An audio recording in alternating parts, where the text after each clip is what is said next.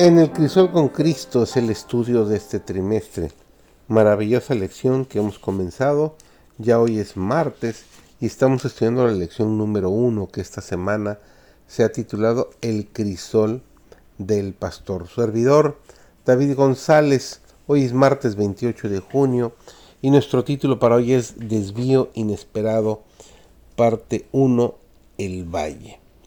El hecho del dolor es un lugar precioso cuando contamos con la presencia de Jesús.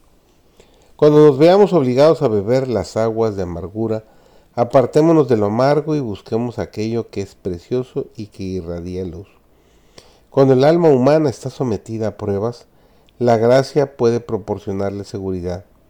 Y cuando estamos junto al lecho de muerte y vemos cómo el cristiano puede soportar el sufrimiento y pasar por el valle de muerte, reunimos fuerza y valor para trabajar y no flaqueamos ni nos desanimamos en la tarea de conducir las almas a Jesús.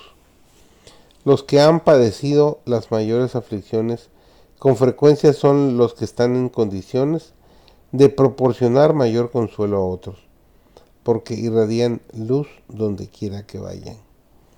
Tales personas han sido purificadas y suavizadas por sus aflicciones.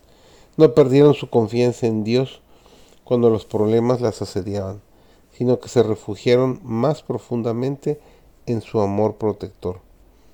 Tales personas constituyen una prueba viviente del tierno cuidado de Dios, quien produce tanto las tinieblas como la luz y castiga para nuestro bien. Cristo es la luz del mundo y en él no hay tinieblas. Oh, qué luz tan preciosa vivamos en la luz. Decida Dios a la tristeza y a la aflicción.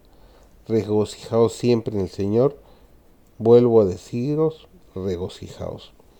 La palabra es avanzad.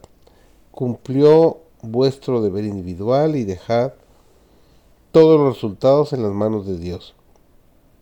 Si avanzamos cuando Jesús nos guía, veremos el triunfo de Él y compartiremos su gozo. Debemos participar en los conflictos si queremos llevar la corona de victoria.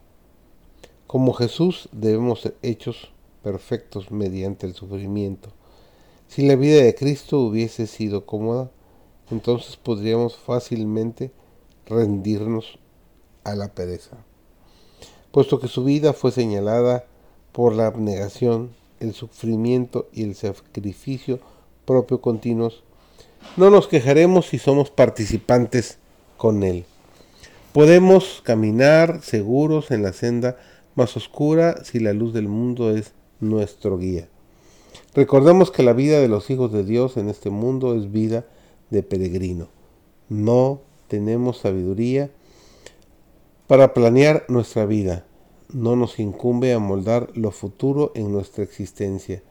Por la fe Abraham siendo llamado, obedeció para salir al lugar que había de recibir por heredad, y salió sin saber a dónde iba. Registrado en el libro de Hebreos, el capítulo 11, el versículo 8. Son muchos los que al idear planes para un brillante porvenir fracasan completamente. Dejad que Dios haga planes para vosotros. Como niños, confiad en la dirección de aquel que guarda los pies de sus santos, nos dice 1 Samuel 2.9. Dios no guía jamás a sus hijos de otro modo